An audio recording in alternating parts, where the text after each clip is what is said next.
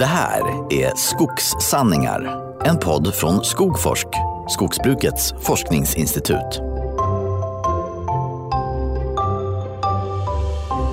Ja, är du redo? Ja, kör vi. Då kör vi.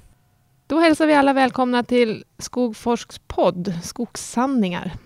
Idag ska vi prata om automation, vad det är, vad det finns för för och nackdelar och hur, kanske om hur framtidens skogsbruk kommer att utföras. Jag som håller podden heter Caroline Råtfeffer och är kommunikation och hållbarhetsansvarig här på Skogforsk. Och idag har jag med mig Olle Gelin och du får presentera dig själv.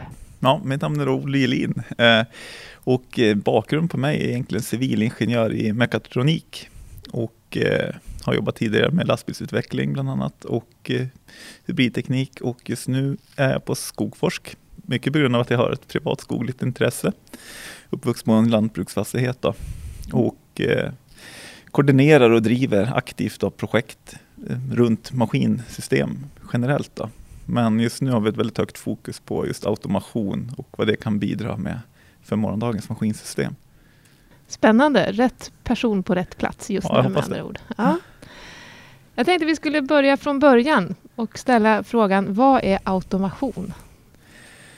Ja, det var en bra fråga. Eh, automation, men det är väl egentligen att att processer går autonomt eh, utan man mänsklig påverkan. Då, kan man kort säga. Att, Självkörande lastbilar, ja, det är en del, robotar. Det är en del automation, men man behöver inte säga att automation behöver inte vara helt självständig från en mänsklig faktor. Du kan ha delautomation, så det kan vara vissa processer som är delautomatiserade.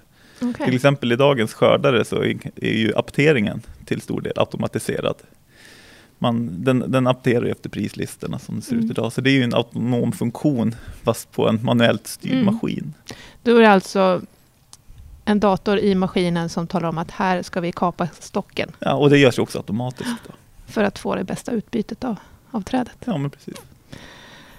Så det används redan idag alltså. Har du några flera exempel på hur vi använder automation? Bara så att man ska få en känsla för vad det är och att det redan finns. Mm.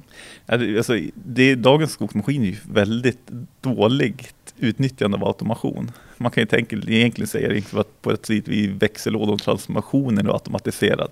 Man behöver inte byta växel och sådana saker. Men, eh, men generellt sett så är det väldigt lite automation. En, en ny funktion som har kommit i den här kranspetsstyrningsfunktionen då, som har börjat komma från fler och fler maskintillverkare. Det är en form av lite delautomation som hjälper till att styra kranen mer effektivt.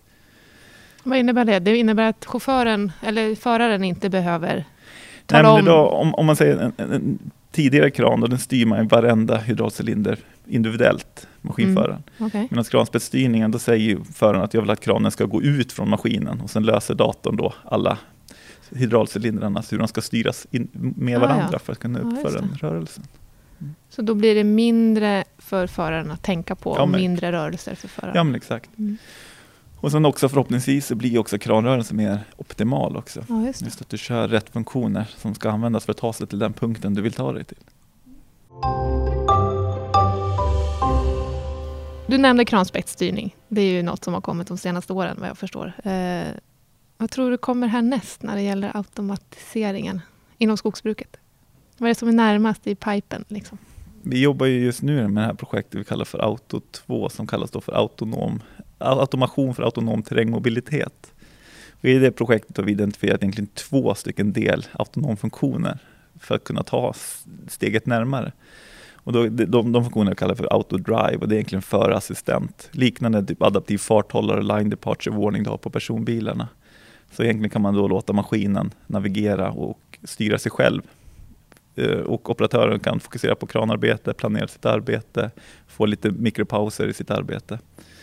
Eh, och för att kunna möjliggöra den här funktionen så behöver vi lägga på någon form av säkerhetssystem. Om maskinen ska börja framföra sig själv så har vi något som vi kallar för då autosafety i det här projektet. Ehm, och det bygger ju då på att automatiskt detektera personer i arbetsområdet.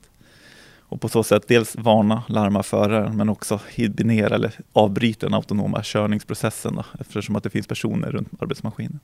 Så då, så då ska den lära sig, maskinen ska lära sig att känna igen att här kommer en människa nu. Ja, Och när den kommer inom 30 meter eller vad man nu säger åt den, då så precis. ska Vi har den ju stanna. mål att försöka börja detektera redan på 90 meter. Men vi har sagt att jag tror det är 20 meter nu som är målet, att då ska de verkligen ha hittat alla. Mm. Just det. Så det ska inte vara någon risk när man är ute och plockar svamp att man blir överkörd Jag skulle vilja säga egentligen att det är mindre risk i framtiden än idag att vara Jaha. runt och plocka svamp i skogen. Om man vill vara nära en maskin och plocka Mm. svamp och bär. Så Mm. jag tycker att man ska ha respekt för de maskinerna redan idag. Då. Ja, men då kan vi faktiskt flika in det, att om man är ute och plockar Ja, svamp och bär i skogen och stöter på en skogsmaskin, då ska man inte gå fram, utan man ska hålla sig på 90, sådär 70 90 meter 90 helst meters egentligen. Då. avstånd. Mm. Beroende på hur duktig man är på att känna igen vilken typ av maskin det är. Men skördarna Ja, men det är li- lika bra att säga 90 meter. Ja, jag tycker det. Ja. Bra, då fick vi in det, lite safety i vår podd här idag. Mm. Självkörande maskiner alltså, kommer så småningom. Men det ligger några år fram i tiden. Ja, det kan man ju absolut säga. Ja. Och som sagt var, alltså självkörande maskiner, alltså om man tittar på full automation så är det ju jättelångt bort. Mm. Eh, Decennier brukar jag vilja säga, minst. Eh, Men däremot, alltså jag ser liksom att vi börjar, vi måste ta den här resan som personbilssidan har gjort med delautomation. Det finns idag självkörande personbilar Mm. som på väldigt hög nivå klarar av det också. Eh, nu är inte samhällena riktigt anpassade för det med vägar och, och väg, vägreglerna, eller så trafikreglerna inte anpassade för sånt. Eh, men det som har gjort personbilarna möjliga att vara autonoma, det är den här delautomation, små steg eh, med eh, adaptiv eh, farthållare, eh, ABS-bromssystem, eh, Mm. hjälp att parkera, Alltså så små grejer som lagts till hela tiden. Och allt eftersom, till slut har man fått så mycket delautomation så hela bilen blir autonom. Mm. Och det är lika så vi tänker också då med skogsmaskinerna, att vi måste börja delautomatisera små, små steg tills alla processerna är autonoma. Och då kan man göra en helt autonom maskin. Men, eh, men i skogen här har vi väldigt mycket variation, både terräng, mjukmark, hårdmark, och sådana just faktorer som är väldigt svåra. Det kan vara snö, dimma, modd och sådana saker. Men, men inget av det ser, ser vi som en helt omöjlighet att komma runt. Nej, jag, hade, där- jag hade faktiskt en fråga omkring det, för man har ju hört talas om terminaler eller eh, stora varulager och sådär som är helt automatiserade. Där kör det bara runt massa Mm. truckar av sig själv och så hämtar de det de ska och sådär. Men där är det ju väldigt homogen Mm. miljö. Precis. fyrkantiga rader av allting. Och så. Men brukar skogen, säga- där kan ju dyka upp både stenar och stockar och blöthål och hej och hå. Det skiljer sig väldigt mycket från de autonoma system som vi ser idag, som du säger, på terminaler i gruvor och sådana saker. För att dels, som vi brukar säga, det är en till, till, tillrättalagd miljö. Vi vet vad det är för miljö. Det är samma dag ut, dag in. Vi kan bygga infrastruktur. Vi kan bygga också system för att hjälpa och guida de här maskinerna. Vi kan Mm. sätta upp mottagare, sändare, skyltar som autonoma system tycker om att läsa. Eh, och, och, och sen också kan vi stänga in det. Vi kan sätta Ja, upp det. stängsel och avskärma. Så kommer det in någon så stänger vi av processerna. I skogen så är det svårt att sätta upp stängsel runt varje avverkningstrakt. Ja, nej, det tror jag inte skogsbruket skulle gilla. eller, eller allmänheten skulle nog inte gilla det Nej, inte heller. de heller. Men man kan ju ta ner dem när man är klar, Jo, jag. Ja. jo. Men, men eh, hur, hur lär man en maskin då? Vad som är en sten eller att den inte ska gräva ner sig i, i en våtmark och sådana här saker. Hur får man dem att förstå? Det finns flera angreppssätt på det där och eh, en är ju egentligen att man helt enkelt bara programmerar in. Eh, man, programmerar för olika fall, eh, bildigenkänning och programmerar. Och en annan sätt är att låta maskinen lära sig att köra. Och för att få en autonom maskin så måste man nog jobba med båda delarna. För, för den här logiska algoritmerna, då, då, eh, då, då, kan man på ett sätt testa om, man, om maskinen funkar i de fall som man har försökt programmera den för. Men om du har då lärt den, då vet man inte exakt vad man har lärt den. Det är svårt att testa. Det är samma om, om man skapar ett test och hoppas att det representerar då vad man har lärt.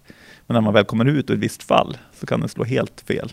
Ja, just det. För man måste väl ändå lära maskinen varenda avvikelse som kan finnas ute där. Jo, i För stöter slutändan. den på någonting okänt så kan det ju bli konstigt då.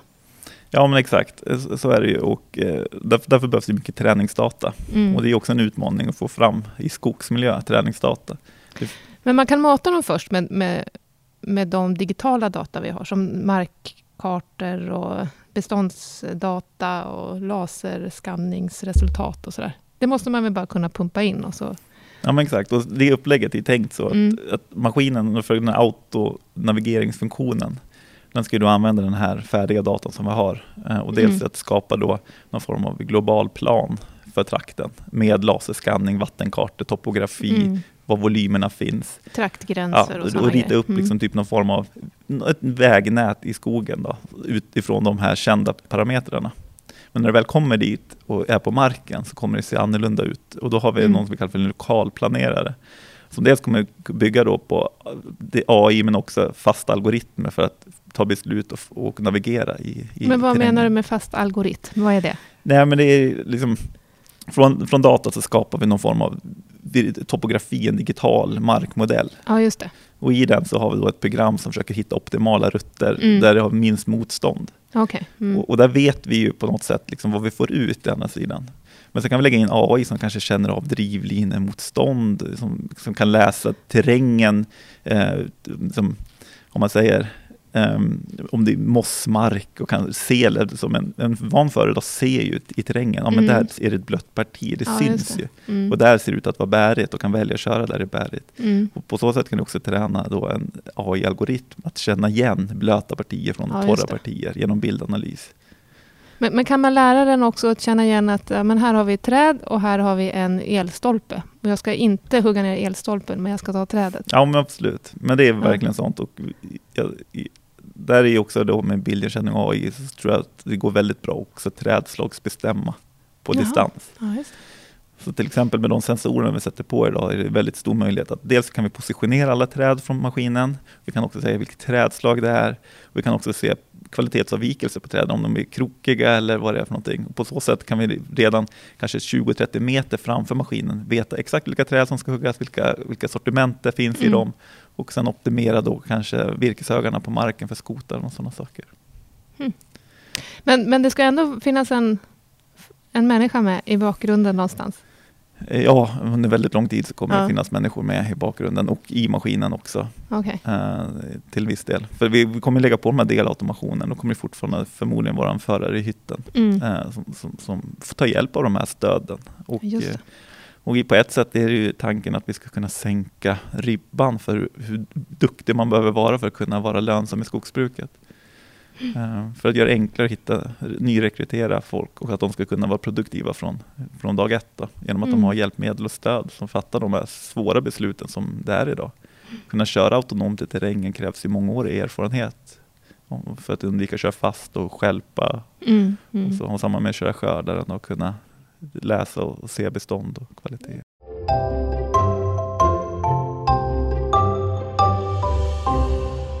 Tidigare i höstas hade vi ett inlägg på Facebook om fjärrstyrningen och eh, folk är ju lite oroliga och tveksamma inför med det här med självkörande maskiner och hur ska det gå? Och, och eh, jag har med mig några kommentarer från Facebook och då är det några som självklart kommer in på de här tankarna. Bland annat en man här som skriver att eh, säkert en bra tanke med automation, men det kommer aldrig funka helt ut.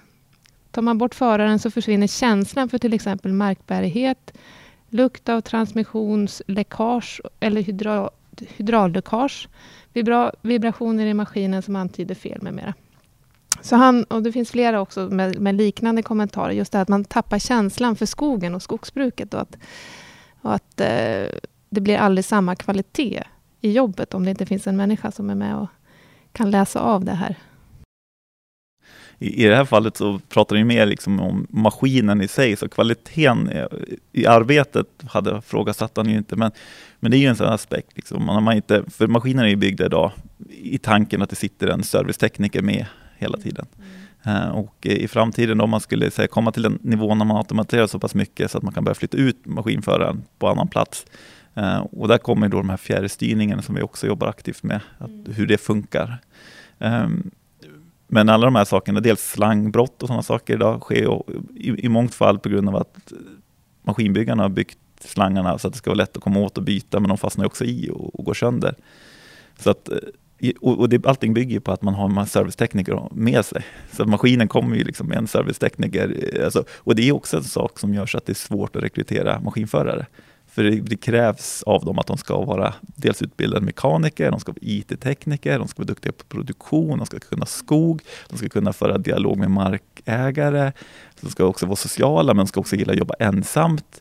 Och så eh, dessutom så ska de ta hand om all miljöhänsyn också, för mycket ansvar Dels mer, exakt. Mm. Så att det är så mångfacetterat yrke att vara maskinförare. Kan vi då förenkla det lite grann med att man kanske inte behöver vara mekaniker och kanske inte behöver vara skoglig och ekologisk expert, utan där kan man ha datasystem som hjälper till så hoppas jag att det kanske kunna sänka nivån för att kunna bli en maskinförare i framtidens maskinsystem. För vi har problem idag med att rekrytera maskinförare till ja, skogsbruket. Men, men det som den här frågan också lyfter, det är ju det liksom med att känna maskinen. Men allt det som, som vi känner, det går ju att lösa med sensorer också. Eh, vi kan ha vibrationsgivare, vi kan också ha mikrofoner som lyssnar till motorljud och missljud, där vi till och med kan förstärka missljuden och föra också över det till eventuellt en fjärrstyrning eller operatörsstationsplats som kan ligga i anslutning till avverkningssajten. Kan man också tänka sig att eh, maskinen i sig kan känna av att oj, nu håller den här slangen på att lossna och därmed det kan vara svårt att kanske känna typ. av om den håller på att lossna, men när den har lossnat så kan den känna av det och stänga av sig själv. Och där finns det faktiskt en hel del lösningar runt hydrauliken just som kan dels detektera eh, föroreningar i hydrauliken men också detektera då eh, slangbrott och sådana saker. För det är ännu en, en kommentar på Facebook som vi har fått in. Eh, just det här att stilleståndstiderna för reparationer ökar om ingen finns på plats i maskinen, utan eh, man får då vänta på ett serviceteam som ska köra ut. Då. Men det, det finns flera sätt som jag ser det att lösa det här. Dels är det ju idag att, att man har bättre planerade underhåll. Att, att man har en tätare service, eller inte tätare kanske förhoppningsvis inte, men, men med ett, ett, ett mer rejält serviceprogram där man går igenom och byter sli, slitna sladd, äh, slangar där det är och också kablar då, eh, för elfel. Men, men också att maskintillverkarna försöker bygga bort de här vanligaste felen. Men en annan sak också som gör så att, att felen yttrar sig eller kommer till att man får ett slangbrott, det är oftast också mänskliga faktorn. Att i slutet av arbetsdagen är man trött, man gör rörelser som är yviga med kranen och fastnar i med, med, med hydraulslangarna i stötter eller i grenar. Med autonomitet så kanske man är fräschare på slutet av dagen och inte gör de här misstagen, så man får också förhoppningsvis en mer robust maskin.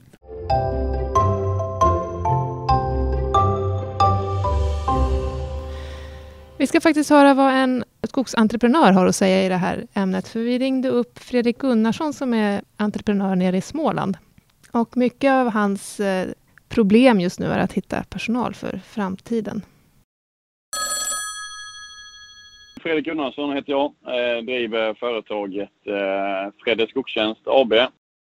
Fjärrstyrning är ju en grej som, som jag ser för väldigt mycket positiva effekter med sig. Eh, och det är ju alltifrån eh, ergonomi och eh, ekonomi och möjlighet till att rekrytera.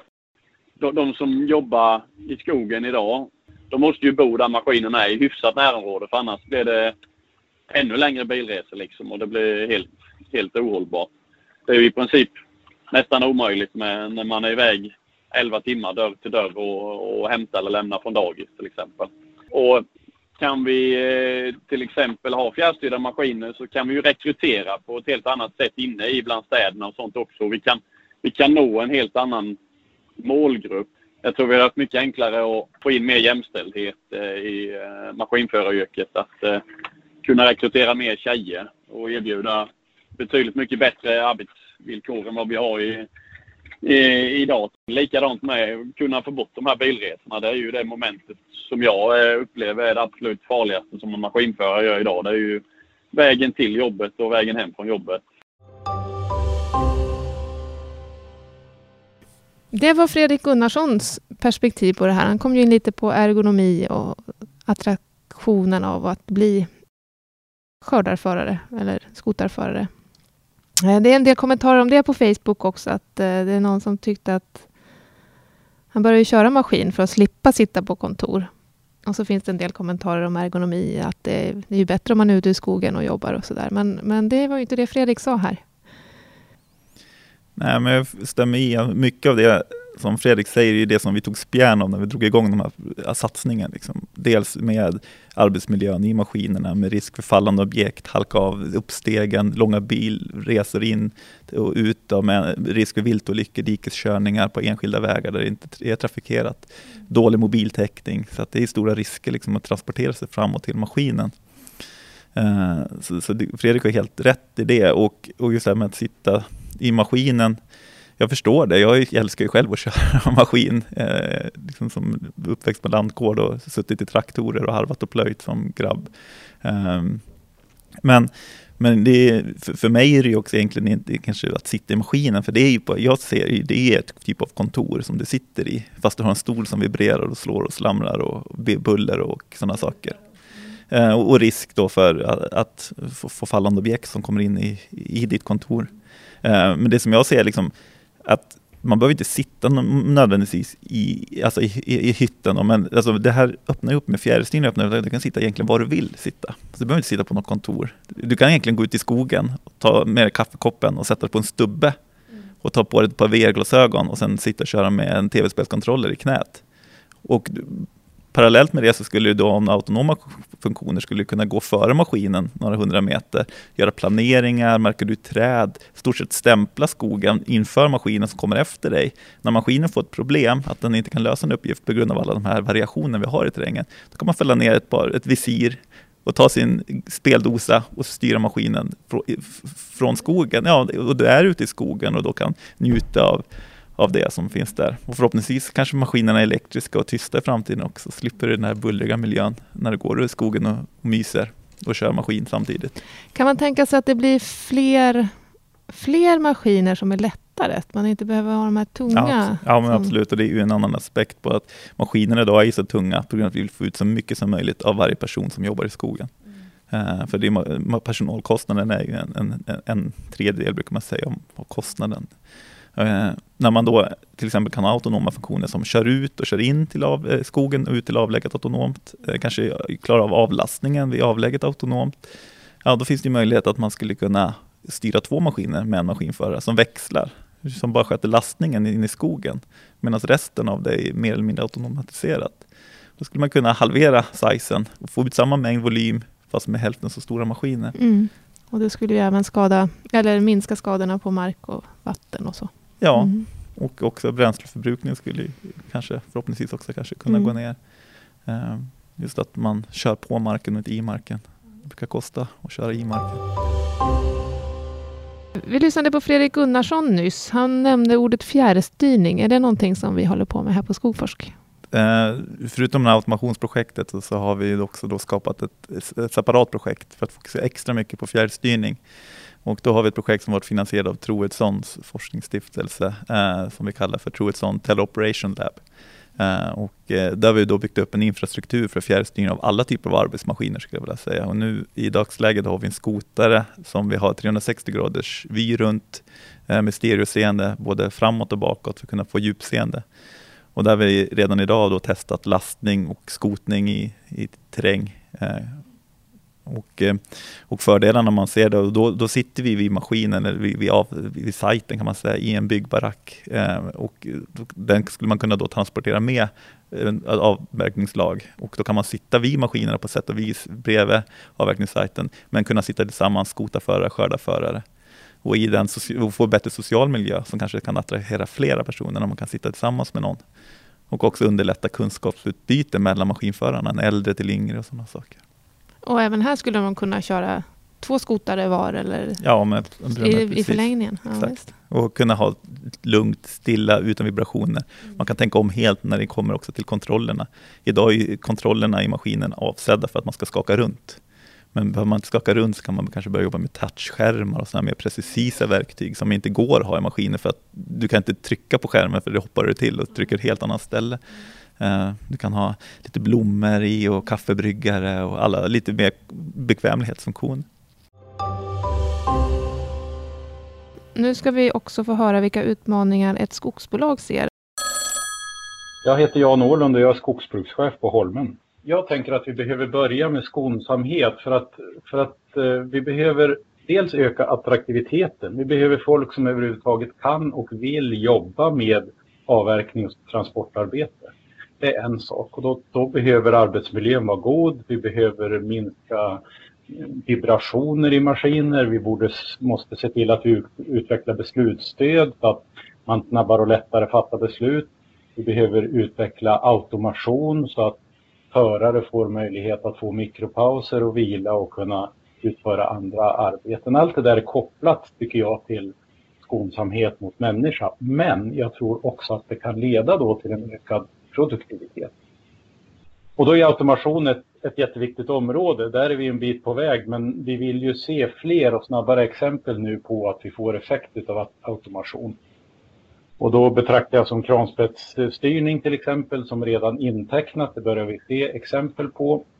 Vi behöver ta ytterligare steg när det gäller eh, alltså framdrivning, automatisk framdrivning av maskiner. Och jag tycker själv att det här med fjärrstyrning av en eller flera enheter känns jätteintressant. För då, då kommer vi åt både den här arbetsmiljödelen, att man kan plocka bort eh, hytter eh, från maskinerna, få en, en, bättre arbetsmiljö, men också möjlighet att, att styra flera enheter eh, samtidigt. Sen, sen tror jag också på området med spårlös drivning är viktigt.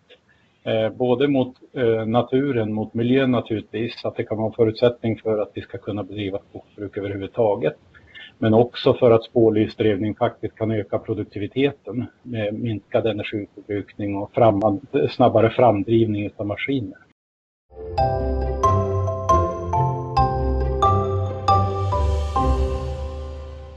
Ja, intressant. Eh, vi nämnde lite det här med arbetstillfällen på landsbygden och så, för skogsbruket står ju för, en, för många just arbetstillfällen ute i, utanför tätorter. Eh, det finns en oro också för det, att de här arbetstillfällena kommer försvinna om vi bara får autonoma maskiner. Ja, jag själv, i personlig uppfattning så är jag inte orolig för att autonoma maskiner eller autonoma processer kommer liksom på något sätt ta bort arbetstillfällen. Men däremot, alltså, den tar ju bort just det arbetstillfället, men det kommer skapa andra. Mm. Alltså, om man tittar tillbaka hundra år sedan så var jordbruket, stort sett alltså 90 procent av befolkningen jobbade i jordbruket. Mm. Uh, och vi, vi, har inte mer arbetslöshet idag än vad vi hade då. Vi hittar på annat. Människan ja, är expert på att hitta på något annat. Mm. Uh, och oftast någonting som de tycker är mer värdeskapande och också utvecklar personen mm. mer också. Så man kan tänka sig liksom att istället för att vara, sitta i maskinen och, och, och, styra alla funktioner i detalj hela dagarna, så skulle man kanske kunna jobba med planera, uh, upp, göra bättre uppföljning, skapa bättre kvalitet i arbetet och, mm. och, och, göra det där lilla extra som man inte man hinner med idag för man måste spaka maskinen ända ut i sista minuten. Ja, just det. Vi har ju pratat väldigt mycket om eh, just slutavverkning och, eller gallring. Och, och, men, men det måste ju finnas andra skogliga åtgärder man också kan göra med, med lätta maskiner på ett annat sätt än vad vi gör idag. Vi var inne lite grann på det när jag nämnde det, man kan bestämma liksom kvaliteter och se framför maskinen. Och, och det är exakt det sensorsystem som vi laborerar med nu för att kunna klara av autonom körning. Eh, det, det, går att använda också för markberedare, att autonomt markbereda ett hygge eh, och då slippa de vibrationerna och kanske sitta då vid avlägget eller sin pickup och fjärrstyra, eh, hjälpa till när maskinen har svårt. Eh, nummer två är ju då med de här sensorerna så får du bra marktopografi, du kanske kan bedöma var det finns bra plantmöjligheter. Så man kan med, med plantrobot styra armar som sätter då plantorna optimalt. Eh, och eh, i nästa skede, röjningen, så kan man ju tänka sig att de här sensorerna och bildigenkänning känner igen trädslag, kan röja fram exakt det bestånd du egentligen vill ha och gör aldrig fel. och kan lämna exakt den naturåtgärd som du vill ha. Du kan också lägga in en viss variation av slump i det där så att du får lite spridning också. Men att du kan verkligen specificera att du vill ha si så många rönna, si så många ekar och så mycket björk kvar. Och den gör alltid rätt. Istället för liksom att vi har, eh, som idag, den mänskliga faktorn som styr. Är man väldigt fokuserad på att bara röja fram produktionsskog, då, eh, barrträd, så blir det lätt att allt löv åker. Att det är enklast att göra så. Och man har inte så bra uppföljning. För det tror jag är ganska mänskligt, att man kan hålla fokus på två, max tre saker och sen eh, så dyker det upp avvikelser och då reagerar man inte på det. Men, en... men också så här, om man ska röja fram då kanske en ek så kan man lägga in i algoritmen att då ska den ha lite extra utrymme för att kunna utveckla sig bra. Så att eh, röjsystemet då skulle kunna skapa väldigt bra naturvärden i, i, i den kommande skogen. Så så länge vi, vi eh, lär maskinerna eller talar om för dem tillräckligt bra vad de ska göra, så, gör, så blir det aldrig fel. Nej, exakt. Det är, och, och det är så, här, så att maskinen gör inte mer än vad vi säger åt den att göra, eller lär den att göra. Då. Nej, just det. Så det är det som antingen säger åt den att göra en sak, eller också lär den att göra någonting. Och, och framförallt det här med att lära den att göra någonting, där är det ju som sagt var, krävs väldigt mycket träningsdata för att den ska mm. kunna det. För det man egentligen gör, det är att du, man, man tar ju på något sätt någon form av virtuell hjärna och försöker träna den och fatta beslut utifrån den information den har fått mm. till tilldelat sig. Ja, just det. Och ja, och det gäller att liksom få med alla, alla varianter och sådana saker. Det är likadant med människa, det är ett livslångt lärande erfarenhetsmässigt i mm. olika fall, hur man fattar ett beslut. Och precis så måste maskinen också lära sig. Mm. Man brukar säga att en AI har ett IQ som en dagmask. så man ska då försöka lära att göra det här. Ja, just det. Så det är väl Men... det som är nackdelen med AI-system, den är ju den har inte den här mänskliga intuitionen eller alltså kan göra subjektiva bedömningar. Den, ah, den, den, följer regelmässigt och den mm. har inga känslor heller. Så det är väldigt viktigt Men man kan, man, kan man få dem att uh, lära sig, learning by doing? Liksom att, ah, ja. nej, det där gick ju inte, då måste jag göra på ett annat sätt. Exakt, det, det går. Det går. Men mm. Vi är inte, alltså datakraften ombord på maskinerna är inte riktigt där än, men det går så fort så att nästa gång jag pratar mm. i den här podden eller något sådär, då kanske vi redan är där. Ja, det. Och, och, det är ju liksom så att, att maskinen av erfaren, egen erfarenhet kan lära sig. När man har kört fast en gång så mm. vet den att i den här situationen ska jag inte gasa på mer, utan då ska ja, jag retirera. Ja. Så att den kan faktiskt lära sig av sina egna misstag. Det. Om du skulle få nämna de tre största fördelarna med automation, vad skulle du nämna då? Men det, är, det är högre kvalitet i, i arbetet, att eh, högre och jämnare kvalitet. Eh, man vet vad man får. Uh, nummer två, det är av, avlasta förarna eller operatören som jobbar med systemen, att det blir bättre, bättre arbetsvillkor. Man, bör, man är inte lika trött när man kommer hem efter dagen. Uh, så tre, kvalitet, bättre arbetsmiljö, och också lägre energiåtgång skulle jag vilja säga. Med autonoma system så kan du optimera energianvändningen på ett helt annat sätt. Du kan ta bort eh, AC och fördyra det här. Så förarkomforten kräver en hel del eh, energi också att hålla. Så i, i förlängningen, jag kan tänka mig att det kan vara dyrt att ta fram de här typerna av maskiner, men, men när de väl finns där, eh, i förlängningen så, så blir de billigare eller? Ja, jag skulle säga att de blir billigare. Än dagens? Ja. Mm. För du kan, du kan ta bort ganska mycket dyra komponenter. Hitten är en dyr komponent bland annat. Det ska vara säkerhetsrutor, den ska vara rollover protection, falling object, alltså mm. fallande objekt mm. skyddat. Det ska vara AC, det ska vara en avancerad stol som avvibrerar vibrationer. Eh, och sådana saker. Och instegen och sådana saker. Så den, dels när du tar bort hytten så skulle man kunna lägga lite virke på traktordelen också. Ja, um, och en annan aspekt på det är ju att förbränningsmotorn skulle kunna ersättas med en elektrisk drivlina när den är mer autonom. För man har möjlighet och tiden att ta att en eventuellt behöver ladda sig och sådana saker. Idag har man inte tid att maskinen står still för att ladda. För då tickar personalkostnaden. Mm. Så man kan, man, man, kan börja tänka på andra typer av energisystem också. Mm. Mm, jag har ju hört dig föreläsa eller köra några föredrag sådär och då är du mycket inne på du brukar avsluta med eh, de här robothundarna som springer runt på ett hygge och ja, planterar. Ja, men precis. De är ju ganska häftiga om man tänker sig framför sig då att det är fyra, fem sådana som dels planterar och sen är de kvar på på hygget efteråt. Ja, precis. Det beror på hur billiga de blir. Men, eh, men ändå, en, en, vision för framtiden sådär. Och så kan de vara kvar där och ja, men vattna lite, gödsla lite kanske mm. där det behövs. Och kanske jaga bort en och annan älg som försöker beta på de här plantorna. Och så, där. så det är en ganska häftig jo. bild framför sig som precis. man ser. Mm. Om man ser prisutvecklingen på sådana här teknik faller, den är väldigt dyr när den mm. initieras. Men väldigt snabbt så faller den ju. Det är, jag mm. brukar dra liknelsen med en drönare, kostade kanske 200-300 000 för några år sedan och nu finns den för några tusen lappar ja, eh, för professionella drönare. Mm. Och det är mm. samma med de här robothundarna som ett företag som Boston Dynamics tillverkar, kostar som en mindre personbil att köpa mm. idag kommersiellt. Mm. Om några år så kanske du kan köpa dem där på Teknikmagasinet för några tusen lappar. Utrustad med en röjklinga och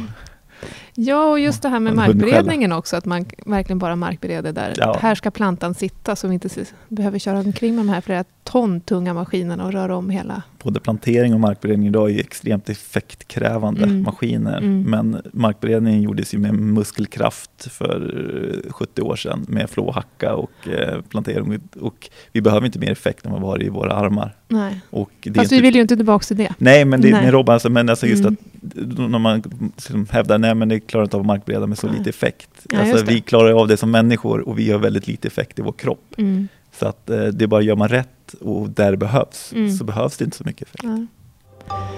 Bra. Jag har egentligen bara en sista fråga.